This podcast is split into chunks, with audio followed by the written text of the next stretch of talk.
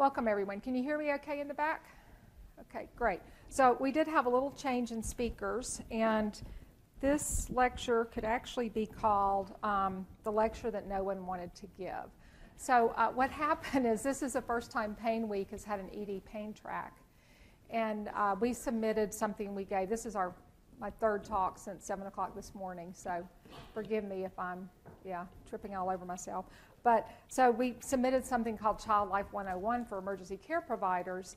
And I received uh, an email from Deborah Weiner saying, Hey, I'm thinking about starting an ED pain track. Do you have any other ideas for topics? And I said, You know, um, let me think about it. And she goes, Well, I need to know by 5 o'clock today. I have to decide if I'm going to add this track. And I was literally driving into work for a shift. So I pulled over. I'm really bad about texting and driving, but I pulled over on the side of the road and just thought of some things I wanted to hear about. And one of them was how to complete a rapid pain assessment in a busy ED because, and we'll go over some of the challenges we have in the ED and why that's hard to do. And I thought, gosh, I'd really love to know what everyone else is doing. So um, she said, you know, she chose, like, I sent like seven topics and she chose like four of them. So about two weeks later, I said, um, do you need any suggestions for speakers? And she goes, You're doing them. I went, Really? Okay. So I, you know, talked to some of my different colleagues, and we kind of have a whole team here doing the, uh, the, the, pain uh, ED track. And uh, we all played around and shuffled cards with who was going to do it, and everyone was like, This is the hardest talk I've ever done in my life. So, you are going to participate today. we are going to determine how to do a rapid pain assessment, and you're going to be part of that process. And we're hoping that by uh, next year, we're going to have a little cute acronym or a screening tool that's going to be called something like RPA ED, Rapid Pain Assessment ED, or, or some cutesy little title, and we'll trial it. I'm actually also over emergency medicine research, so at our department, so um, you know we may be doing a study on this hopefully next year. So again, this was a description that we turned in before we started this adventure. We really don't have any financial disclosures. Um, Dr. Shake and I both are part of something called the Pain Assessment and Management Initiative. It's a privately funded patient safety grant. There's a website. We have some cards up here. It's all free access, nothing commercial. There's online learning modules. There's a dosing guide. All we're really trying to do is improve pain management and care in the emergency department. So um, we're going to be talking about um, some current you know, pain scores, pain tools that are in the literature, pros and cons to using those in the ED, and some of the barriers that we have, and talk about where to go from here. So, um, what's going on in the world of pain? We're now into September 2016. And uh, you know, most of you are here because you're interested in pain, and as you know, there's been this total upheaval in the world of pain management. Uh, when I wrote the proposal for my grant funding about three years ago, I had had um, I've just I've done pediatric hospice and palliative care work. I've always had an interest in pain management. I've had some bad family experiences, so I just wanted to improve education pain management. I had no idea it would become such a controversial topic, that the whole opioid epidemic would happen. And so just the literature in pain management in general has exploded. And if you look at emergency medicine, you know, two years ago, you'd pick up our leading EM journal, and there might be one pain related article, you know, every couple of months. And now there's like four or five pain articles every month. So, again, there's so much new information, it's very difficult to keep up with. At the same time, we have this whole opioid epidemic going on, the whole blame game. You know, we work with a very high risk population, the ED. Uh, they're going to find a new drug. So, my concern is, you know, we're going to throw out the baby with the bathwater, and, and we've got to find a balancing act so let's talk about. I know. Does how many of you, anyone here, work in the ED in the emergency department? Okay, got a few people. Yay! So we're hoping we'll get the word out to our colleagues. But I really didn't even know about Pain Week until probably about a year and a half ago. And I think emergency physicians are just starting to, to, find out about this wonderful meeting. So let's talk about a few of our barriers and challenges that we have in the ED in managing pain and how that relates to a rapid pain assessment. So, you know, pain is something we see commonly. There are estimates that up to 78% of the patients we see, their chief complaint has some component of pain. You know, maybe a little lower than that depending on the study you look at. Often we're doing things to patients that cause them to be in pain. We're, do, we're having to do some type of procedure, some type of repair. Etc. We also see a lot of trauma patients, which is a painful condition. And it's very hard to communicate with someone that's in pain. So it's hard to get a good history or physical exam when you're dealing with someone that's in pain. And not to mention, we work in a very error prone environment. So I may, it's not that I, I, go in a room and I sit down with a patient for 10 inter, uninterrupted minutes to get that history and physical. The triage nurse or rescue may say, hey, we've got this patient with this, that, and the other, something to do with pain. And we go over some quick orders, and then I leave, and then I come back five minutes later, and then I leave to go do something else, and then I come back. So it's a very kind of chaotic situation that we deal with. We also deal with a very unique population of patients. Many of them do have mental illness, many of them are unfunded, they have no other medical care, they may have substance abuse. So we deal with a lot of biases, and we have a very limited time to determine what's really going on with the patient. You know, we're also seeing an extreme of ages. I clinic, I work in a, our ED sees about a volume of 90,000 a year. We have a level one trauma center. We have a separate pediatric ED, and I only pr- clinically practice pediatric emergency medicine. But many community EDs, you may be seeing a two-year-old with a fracture right next to, you know, a 30-year-old addict next to an 80-year-old, you know, with a chronic disease. So it's really variable. Um, we know we have a limited formal education. Um, we're hoping to improve that, but most medical schools, you know, also nursing, paramedic, et cetera, do a really bad job of teaching pain management. The veterinarians do a much better job than we do unfortunately. So, also, we're trying to address this pain in a reasonable period of time, but we're under pressure to be moving patients. That's how we're like a churning factory. Our administrators, what they're interested in is what is our, you know, our, our door to discharge time. And we're also uh, do not have any standardized assessment, reassessment, or management tools in the ED. We're starting to develop some protocols and we really do a bad job when you're dealing with special populations like pediatrics or non English speaking patients, et cetera. So there is no rapid pain evaluation tool for the ED or EMS that we know of. If you know it, we want to hear about it. Okay. So we're trying to do all this while we're balancing this whole hype and, concern, a very legitimate concern because we all, um, you know, treat patients every day that come in overdose or pronounced death almost on a daily basis in our ED from opioids. So we're certainly very sensitive to that. But how do we also do a good job of taking care of the patients? And this is actually a scene from my ED that's been approved for us to use. So it's not this way every day, but it can be this way just to kind of give you a picture.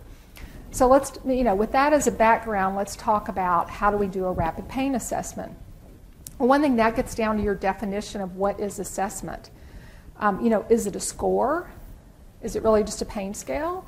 Is it a whole history and physical? I guess when I think assessment, I think of, you know, I'm taking a history, I'm doing a physical, I'm getting a pain score. So what is an assessment? That means different things to, you know, I think to each of us. And if they don't receive an adequate assessment, you know, we know they don't, the literature's out there. And sometimes they don't even get a pain score or, or any type of assessment because they're too critically ill and there's other priorities. But many patients, we can assess them, but we just simply don't know the best way to do that. And again, there's a recent 2016 study. These are all in your references. We've got a very long bibliography at the end of the presentation that you can download. Only about 40 to 50 percent of trauma patients received a pain assessment.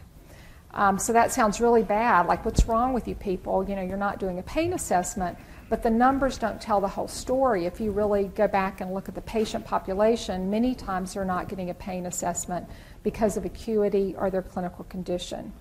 And so, as their injury severity score increases, they're much less likely to be assessed for pain.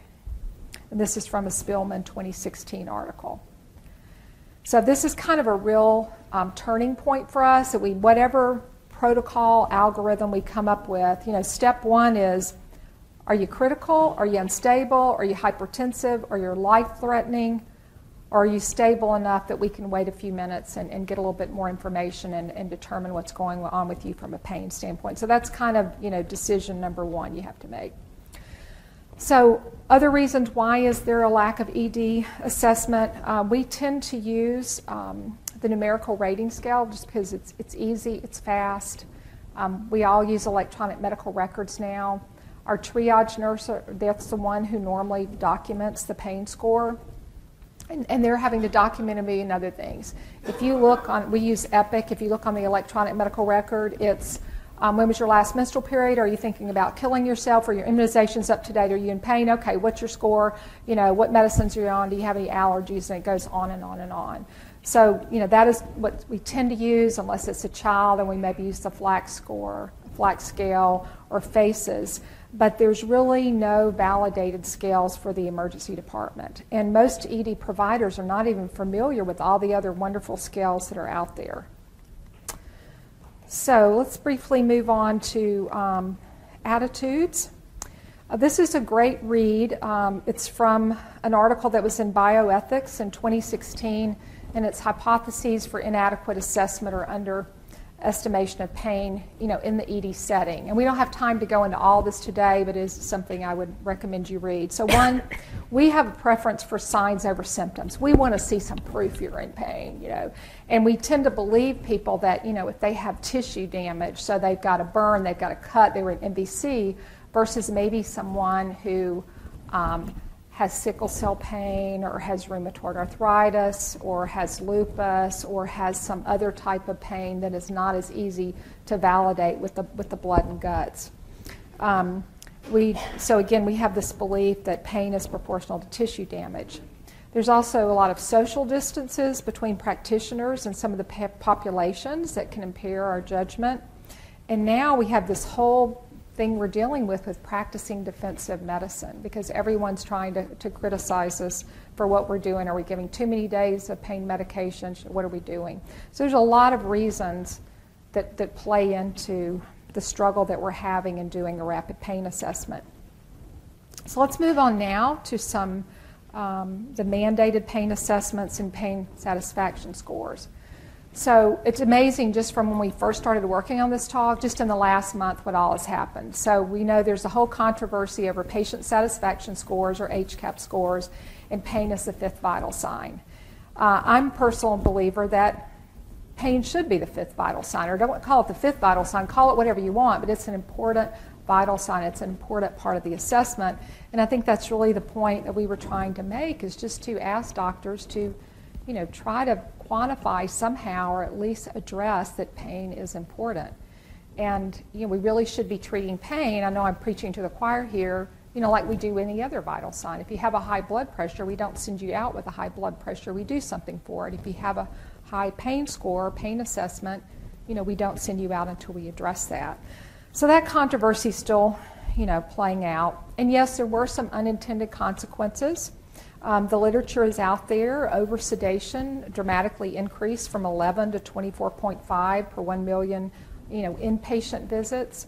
You know, I don't have those numbers for the ED, but um, you know, we know there were some adverse events from that, and we know that these mandated assessments, you know, maybe, you know, did not improve pain management and maybe caused some other problems. But it's again, we don't want to throw the baby out with the bathwater. It's still important.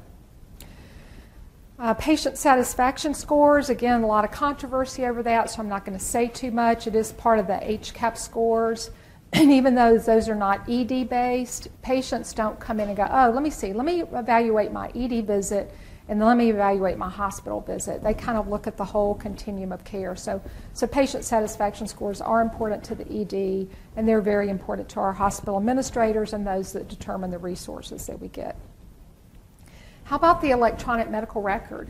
Many of us thought that the electronic medical record, you know, were just going to be the, the answer to, to everything.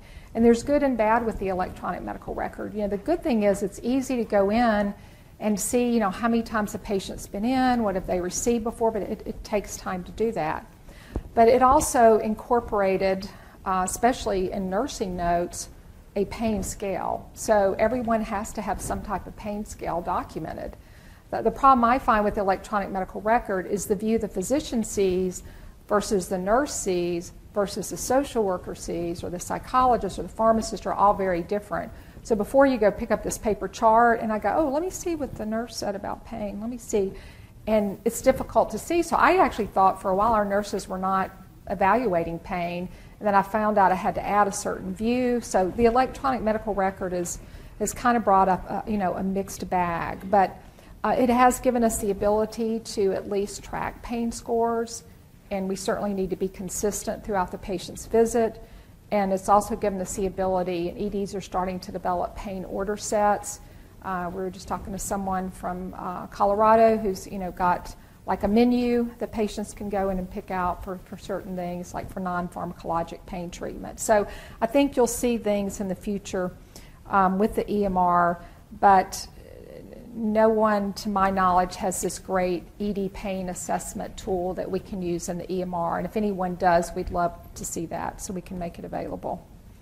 Um, one of the things that University of Utah has started that Dr. Shake found that I really love this statement is they have a whole kind of campaign called Give Patients a Voice, Not a Number. So it's got to be more than a number. Let's see. Um, in looking at if it's documented in the EMR, does it really improve care? Okay, so we're documenting this in the EMR, but does it really make a difference? And there's been mixed reviews of that, and there aren't that many studies in the ED, but there's a lot of pain research, as you know, going on in the postoperative area because of the emphasis on not having patients readmitted within 30 days. So those patients that have surgery really want to make sure they get great care and don't come back. So I think there's some things we're going to be able to learn about computerized uh, provider order entry and evaluation from our surgery colleagues. Pain a rapid pain assessment is also important for discharge planning. So we talked about step one is are you critical? Are you non critical? And then step two is really are you going to be able to go home or not? You know, are we going to be giving you a plan for treatment at home or are we going to be doing this in, in hospital? And sometimes that's difficult to tell. I may be able to know in two seconds, you are not going home. You're going to be here a long time. Or it may take me hours of test and reevaluation and consultants to say, hey, you know, you can, we've reassessed you and you can go home. Appropriate discharge planning is very important because, again, it can re- reduce return visits, which is very important to our hospitals financially and, and um, our Medicare reimbursement. It expedites the patient's return to normal activities and work, and it reduces the risk of acute pain going on to chronic pain. So let's talk about pain scales for a few minutes. And I know most of you are here because you're interested in pain and you probably know about uh, many of these scales. And the, the program we have, the Pain Assessment and Management Initiative, if you want to go to one place and see all the scales, we've got a whole page and links to all the different scales.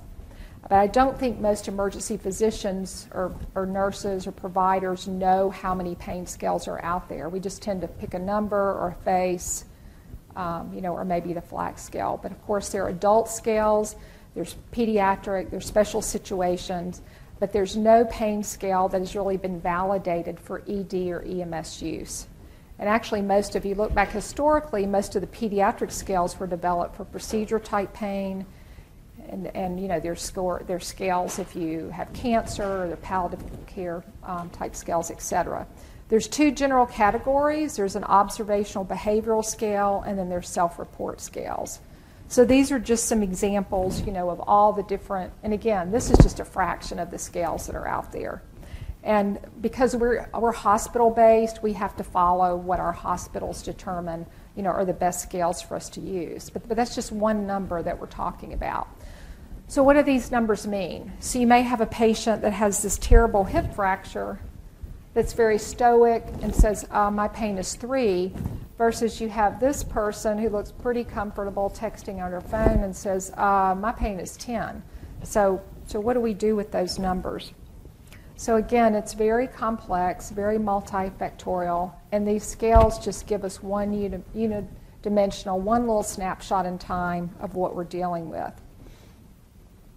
One of the biggest things I've learned from my work um, with pain management and some other research studies that we do with UNC looking at uh, genetic components of pain um, is, is all the factors. And you know, precision medicine, personalized medicine, individualized medicine, whatever you call is want to call it, is is the next booming thing in medicine because of, of different patients' uh, genetics and how they respond to maybe a blood thinner or a hypertensive medication. And it's the same thing with pain. There are very important genetic deter- determinants and differences between individuals, and that makes a difference in how they express their pain and how you assess them. So I know you're familiar with most of these, but I think we just have to keep driving the you know, point home that there's not one number. You have to take all these things into consideration.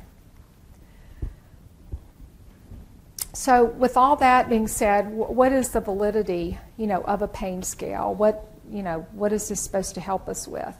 And these next few slides, I'm not going to spend much time on in the interest of time, so we can get to talk about what is it we really want to do in the ED. But there are limitations to all these scales. And many of these studies are from the mid, you know, like 2003 to 2005. I think we've really got to look at more, you know, current literature. So, what does it mean? What's do you need? So, in one study in 2003, they found a change of 30 on a visual analog scale was was the clinically important difference. But some of these studies were not done in the ED. So we need to be able to determine, go back here, you know, what makes that scale significant. This is the FLACC scale we mentioned that we often use for children. And I really think there's some components of this that are important for adults. You know, maybe it's not a number, but you're looking at their facial expression, you're looking at their activity but this has really been studied more for children. My favorite scale is the Defense and Veterans Pain Rating Scale. Anybody here from the VA? All right, you guys are doing a great job. so the thing I love about this, we use a lot of color coding in the ED. Like we do triage, your red, your yellow, your green. We use it for disaster planning. So this is very multifunctional. You've got a number, you've got a color, You've got a face, you've got a mild, moderate, severe, and you have some functional qualifiers at the, the bottom. And then the new scale that just came out is even better. And we've got references to all this. So we love this. Um, it's got new faces that are a little friendlier to use. Um, it's got correlation to the brief pain inventory short form. Um, but the big thing we like are, are, the supplemental questions. And one of the things we really don't do a good job of in the ED is looking at functionality. So this could be very promising for us in the ED to give us more than the number. But what's the problem is this has been studied in the military, which is a very different population than we see. You know, this is primarily male. These are working patients, different education so the, demograph- the demographics definitely are not reflective of what we see, but that's a potential for the future. These are some factors that are associated with higher pain scores. Dep- doesn't matter, you know, which type of pain score. So younger age, female, Medicaid, multiple ED visits, and then some of the chronic diagnosis. So we've got this score. You know, what does it mean? What do we do with it? you know, do we believe it?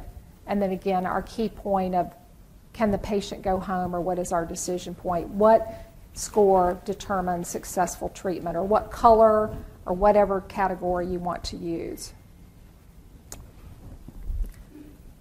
So before I turn over to Dr. Shea, kind of where we are up to this point is I'm giving you the background, and I know you all want some magical, you know, rapid pain assessment tool, but it's just not there. So, what are we missing? One, what's out there has not been developed for the ED. Um, the scales that we use are really most of the time very simple scales. Most of them are not designed for chronic pain, and we see a mixture of acute and chronic pain. We don't have a context to go with it. And the big thing is these scales do not assess functionality.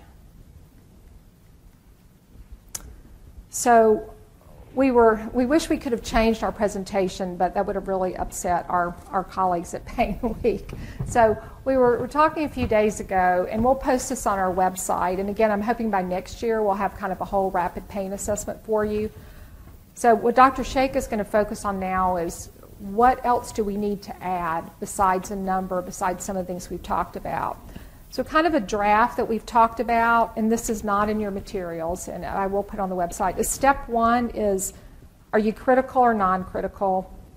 You know, are you life threatening, non life threatening? That's done at triage. Two, do you think you'll be going home or will you be admitted? And again, we may be able to make that decision in one minute, it may be five hours, we don't know. Are we dealing with acute or chronic pain? Do you have any comorbidities? Do you have chronic disease? Do you have addiction risk? Do you have mental illness? What else do we need to look at? And then we do need some type of score, color, number, something for measuring, just so we can track the progress. And then the last step is to combine all of those things, one through five, with kind of the key components that we find are red flags that we see in our history and physical to determine a plan. And that's if you're using a definition of assessment as something much broader.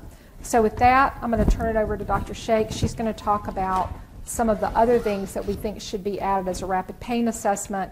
And then we want to have plenty of time to get your feedback and for you to help us further define this new ED rapid pain assessment tool. Good morning. So, so far we've talked about ways we can measure our patient's subjective pain experience. There's many other assessment tools out there that we should consider using for our patients in the emergency department, and that's what we're going to focus on uh, for the rest of the lecture. So the first set is the first set of assessment, um, not really tool, but a, a, resource out there that ED providers can use uh, is the prescription monitoring databases. Virtually every state has one now. I think there's only one state that does not. Um, the quality of the uh, of these programs uh, uh, vastly from state to state. Some are very good, others provide very minimal information. Um, some are mandatory, some are voluntary. Uh, you know, there's some important information that we can get from uh, these programs, and we'll talk about in the next few slides. But before we get to that part, let's talk about some of the, uh, the problems with this program, with these programs. Uh, you know, other, uh, besides the technical issues um, that can arise from this program, and th- those are what's listed in the first, um, listed here in the first column. Uh, there was one study that looked at providers and their use of these prescription monitoring programs. Took one person 109 clicks to get through the entire, to, to just evaluate one patient. Um, and you can imagine in busy ED, that can take up a, a, huge amount of your time. And that will turn someone off to, you know, states where it's voluntary. You can see that prescriber maybe never using that program again because they just didn't think it was a good use of their time. Uh, on this hand, uh, uh, on the other column, you can see some of the more functional issues that arise from these programs. So while we do get some important data from prescription monitoring programs, some things that we don't get are uh, it doesn't take into account non-medical use. It doesn't tell you the patient's abuse history. It doesn't tell you if the patient's on a pain contract, um, if the patient lives in one state and you know close to the border, maybe crossing from one state to the next. You have no way of knowing um, if the patient is doing that or not. So there are some limitations, but there are also some um, good that's come out of these programs. Um, and the first set, the, uh, the first studies that I'm going to talk about, um, they're not referenced here, but they're referenced in the PDF that you should all have. Um, they looked at predictors for opioid overdose um, using the prescription monitoring programs, and they found a couple of um, interesting findings. Um, the number of days uh, that a patient received more than 100 morphine uh, milliequivalents, number of Trinity days, um, number of prescriptions. Um, all of these early refills, all of these can be used as kind of a prediction tool for determining a patient's risk for overdose. They also looked at what's considered high risk behaviors, and they found patients who are um, uh, have prescriptions and are cashing in those prescriptions of over four opioids in a certain time period um, if they're getting prescriptions from more than uh, you know multiple providers um, in the past 12 months, those are all indicators for potentially high-risk behavior. So again, there's some good uses for prescription monitoring programs, but there's still room for those programs to grow. Uh, probably the most important um, assessment tools that we're going to talk about today are ways that we can assess our patients' functional uh, functionality, how pain is affecting um, their function and potentially causing disability. And as Dr. Uh, Hendry mentioned earlier, we don't do a good job of this in the emergency department. These are a list of some of the tools um, available, not certainly not all of them. Um, many of you are probably familiar with these tools and have used them before. And you can you can take, you know, some of them are pretty short, but still probably averaging about 20, 30 minutes um, depending on how much detail you get from the patient. Um, the defense veterans scale has only four questions, so it's a little bit quicker. Um, but you know, in a busy ED, you may not have the time to do a full to go through the entire brief pain inventory uh, form for every patient, even though it does provide valuable information. Uh, and what's more is many ED physicians aren't even aware of these functionality tools. So really bringing education to the ED about how we can incorporate these tools, how we can revise and shorten them um, to better benefit our patients.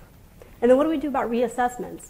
You know, you can maybe spend some time up front reassessing the patient, determining how their functionality has been affected. Um, but once you institute a treatment, how do you reassess them? Do you perform the assessment all over again? Is there a shorter way to do it? Um, these are all questions that we have to think about. Substance abuse tools, there's many listed here. We probably do a little bit better job at this than we do with the functionality. Um, but as you can see with the next couple of studies I'm going to talk about, uh, there's still uh, much room for improvement.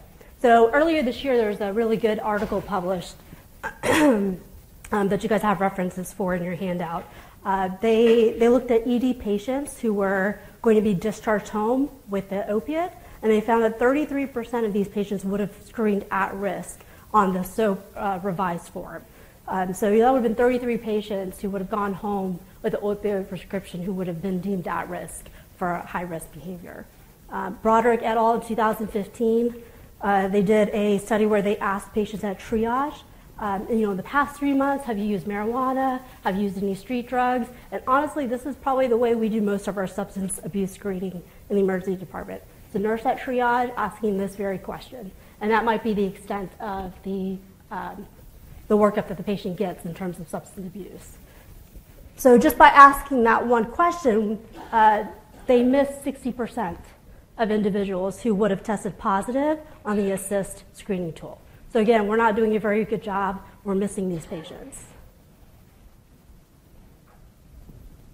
Mental health tools, uh, you know, if a patient comes in suicidal, homicidal, those are easy. You know, we know how to deal with those patients. What about those patients who come in, you know, they're here for one complaint, but, you know, there may be some underlying components of depression going on. We may or may not pick that up and we may not realize how that affects their, uh, their assessment, their pain scores, their pain assessment. And if we don't recognize it, then we can't help our patients uh, fix those problems, or at least get them to a provider who can. Kapoor et al. Um, again published a study this year uh, looking at catastrophizing and anxiety scales in the ED. Again, something that most ED physicians are not aware of.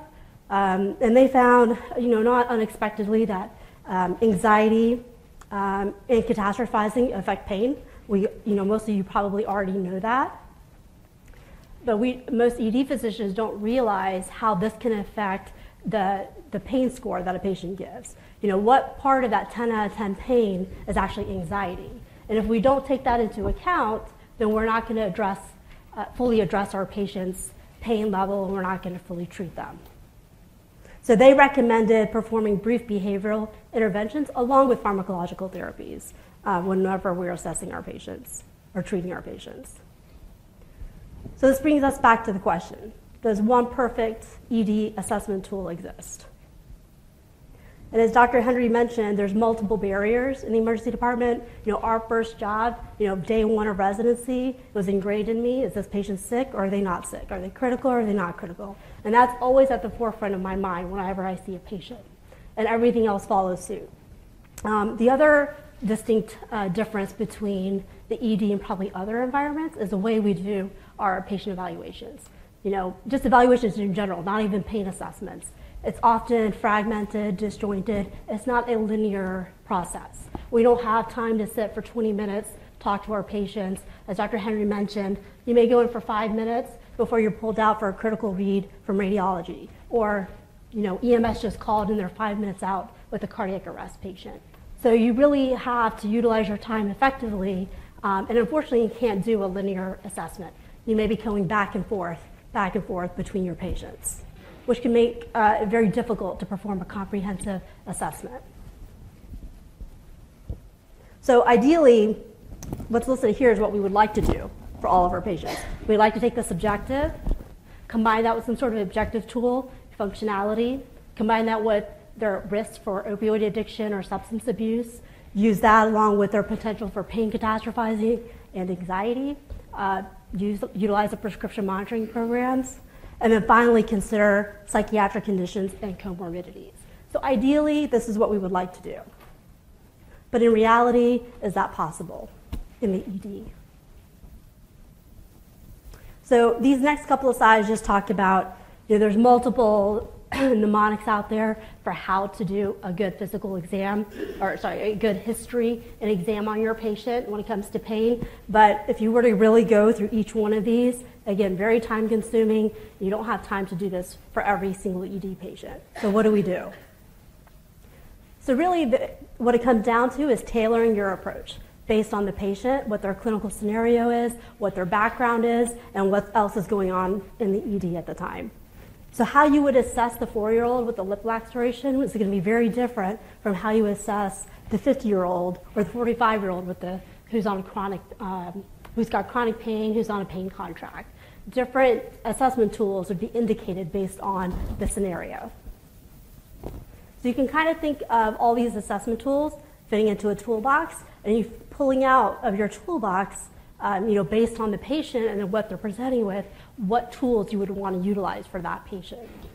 So again, utilizing a one-step approach, following uh, this sample algorithm here that we, we've created just for this uh, PowerPoint, is not really realistic. You know, it'd be nice to go through all 10 of these steps for every single patient, but in reality, you don't have the time, and in reality, it may not be needed. Because again, the four-year-old with the lip laceration, you may not really need to spend time, you know, figuring out their substance abuse history, you know, if they're depressed, you know, those kind of questions. You can skip over that. But that might become more of an issue for your fibromyalgia patient, your patient with chronic low back pain. You know, so you can begin to see there's some things that, uh, some assessment tools that are indicated um, depending on the patient, and others that are not. So this brings us back to what do we do? So again, like, it, like Dr. Hendry mentioned before, we don't really have the answer yet. But until we do, what we can focus on is a few key things. So our patient's subjective experience, what score they give us, we all know that that's not enough to dictate treatment, or, or it should not be what we use to dictate our treatment. But it is important. That's what the patient can provide to us. That kind of gives us an idea of how the patient feels or how they're expressing their pain, and so it shouldn't be discounted. But that shouldn't be the end all be all. We take that value into account along with some other objective information. Are they walking?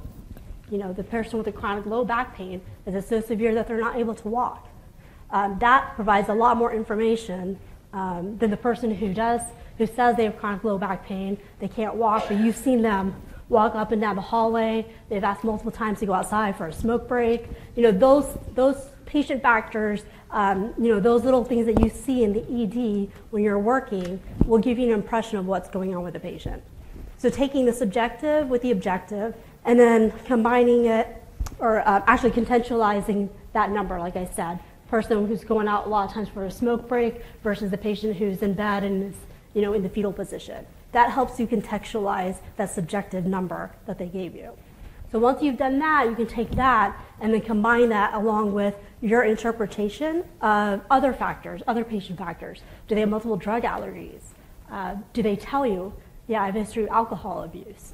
Um, I have a history of depression. This is the fifth visit, uh, fifth time they've been to the emergency department in the past month. You know, all these things can kind of start to give you an idea of what's going on with the patient. So, in conclusion, we need pain scales that are validated for the ED. As Dr. Uh, Phyllis, uh, uh, Dr. Hendry mentioned earlier, there's great assessment tools out there, but they're really not intended for the ED setting. And, so, and until we can get a scale um, that we can use for the ED setting, we have to utilize other ways of helping our patients. Um, we need to determine ways um, to assess, like I said, the subjective objective and combine that with other patient factors um, or traits to, to come up with the overall clinical gestalt of what's going on with the patient. Um, we need more research um, into this area to help develop these tools. This is an example of a screening tool for palliative care um, that Dr. Hendry and some of our other faculty created. Um, it's a very short form, can be done within five minutes. something like this would be nice if we could create a tool like this to use on our patients in the ED. Again, you know, one, you know, having one form may not be ideal for every single patient, but it's a starting block. And again, because like I mentioned, how you deal with a four-year-old versus that 45-year-old is going to be very different depending on what the complaint is um, and what's going on with the patient. But at least we have some place to start, a foundation. Probably the most important thing we can do in the emergency department is communicate with our patient. Probably, really, this is true for any setting. Um, a lot of studies have looked at this issue uh, with communication, um, and we found that there's, uh, there's some major issues um, when we don't communicate with our patient. Now, as I mentioned earlier, the way we do our assessments are very disjointed, uh, which can create problems with communication. So ways to smooth that over is to, even though you may not have a full 10 minutes to come back and talk to the patient, if you just stop by for a minute or two, say, you know, how, how are you doing? How's your pain? You know, I can't talk to you in depth right now, but I'll be right back, you know, when, as soon as I can. Those little uh, patient interactions can go a long way um, with helping your patient feel more comfortable. And help, helping your patient feel more comfortable will allow them to be honest about what's going on with their pain. Um, a study by Carter um, that was published earlier this year found that some patients would lie. They admitted that they lied about their score because they were afraid if they told their provider that, hey, you know, I'm feeling a lot better, my pain's a lot better, they thought that the providers may not further work up what's going on with their pain. Or they feared that they may not get any more medication, and so they lied. So, understanding these underlying psychological uh, factors, motivating factors, um, can help us establish a better relationship with our patient in such a constrained environment. Um, and then the other interesting study, um, this is a bit older, 2008, they found that about 19% of patients um, received analgesics even though they didn't want it. So obviously there, we didn't talk to our patient. We didn't ask them, you know, do you want an opioid? They would have told you, no, I don't. And they could have been treated with other uh, non-opioid medications. So again, communication is key. So um, the other important uh, issue to discuss, especially with patients with chronic pain, um, is to set a realistic expectation of what's going to happen in the emergency department. Some patients come in thinking that they're going to get their pain score to a zero. And in reality, that's not going to happen. Um, but if we're not honest and open with our patients and tell them upfront you know, I know you're going through a lot. I know this is, you know, you've been doing everything you can at home. You've seen your, your pain specialist. You've tried multiple times maybe to move your appointment up. You don't have another appointment for two months. Um, you know, I can do what I can, but I'm not going to get your score to a zero. And that's, you know, pretty unrealistic for us to think that that's something we can achieve. So then you need to discuss with your patient what's your, um, what is achievable.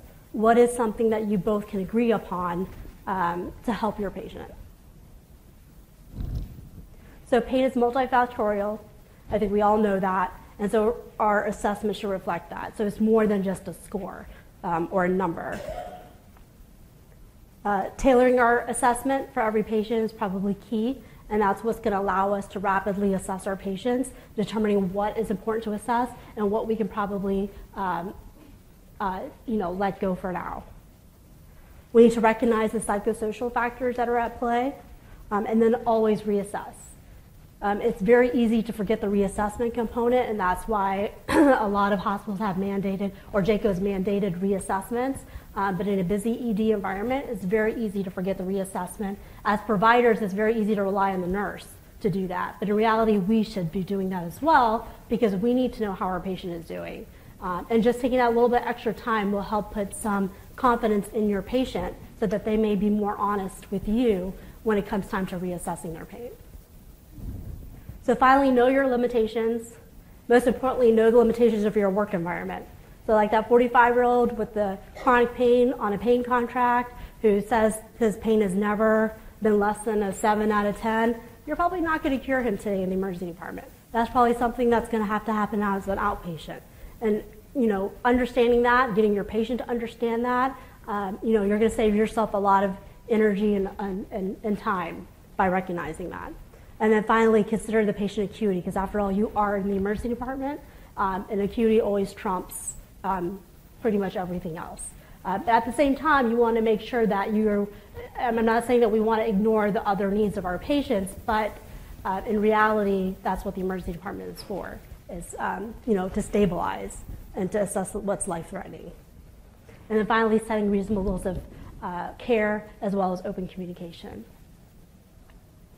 So does anybody have any questions or any comments? We're open to uh, suggestions. Um, and again, as we said, this is a continuous process that we're working on, trying to get feedback for anybody, if anybody has ideas about a rapid pain assessment tool that we could use in the ED or other factors that we didn't discuss today that we should consider when assessing our patients.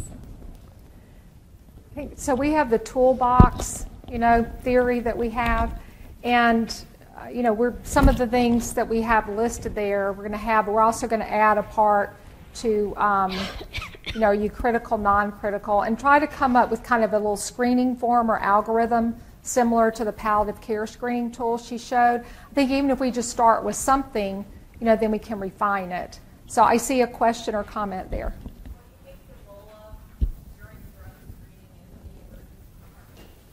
So, problem with urine drug screen is what type of drug screen are you talking about? We all know that urine drug screens only um, capture a small amount of drugs, and with all the synthetic drugs that are out there, having a negative screen doesn't really tell you much. If you're looking for cocaine or THC, then your standard urine drug screen will be great. But other than that, um, there's so many false positives and negatives that you can't hang your hat on urine drug screens to really make an informed decision. The other thing is based on the state that you live in. For example, we're from Florida. You actually have to get patient consent to do a urine drug screen. So if the patient doesn't give you consent, then you're not going to get that drug screen done. We actually have to have them sign a form saying that they're allowing us to take uh, their urine and to test it. Right. So there are two comments. So yes, um, one, a lot of physician, uh, ED physicians feel uncomfortable writing more than what we're used to prescribing, five or 10 milligrams. Um, and a lot of times we don't take the effort to notify or find out um, the providers. Sometimes we do. But remember, the ED is open 24 7. So if the patient, patient presents at 3 a.m., who are we going to call? And a lot of these patients do. They come after hours, they present on weekends, they present on holidays because we're there. And so the problem is who do we contact during those times? And when we're trying to move patients and as Dr. Hendry said, you know, you may have a cardiac arrest patient coming in, you have a patient who um, needs to be intubated because they're in CHF and they have fluid pulmonary edema. You know, you just have all these critical patients that you're trying to balance. Unfortunately, we don't always take the time we should with our more stable patients, and we tend to just do what's quickest. Um, and that kind of goes back to the prescription monitoring programs, too. The information is, is there, not all the information in every state, but a lot of times we don't utilize that simple step because it's, it's an extra step that we have to do. It's much easier to write a prescription for oxycodone than it is to take that extra 10 minutes to remember your password, look it up, and then what if the, ma- what if the site is down? There's been so many times where I've tried to look up and either the maintenance, uh, they're doing maintenance or I've been kicked out because for some reason my account is locked. Um, I think in the past six months my account's been locked three times. And so it just becomes a turnoff. Nobody wants to use it anymore. And you're going to do, unfortunately, the easiest thing. So you're right. We, we should be doing a better job communicating. Um, but a lot of times, all we know is what the patient tells us. So if they don't know the name of their provider, they don't know the clinic, they don't know the phone number, we can try to Google it and find it.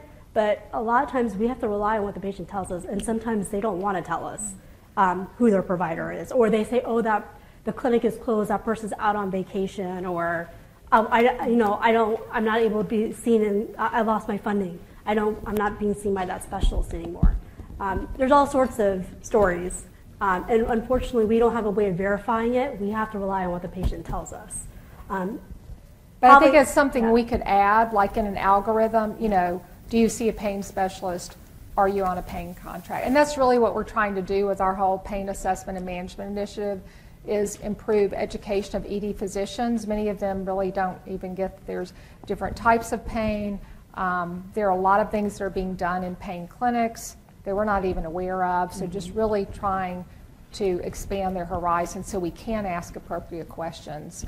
And uh, we actually have a whole dosing guide and reference guide, and it's got the equivalent. So if you're on, you know, this amount of medication, you know, to help them in doing that. But that's something um, we're improving training in emergency medicine residency programs, you know, but we're not there yet. But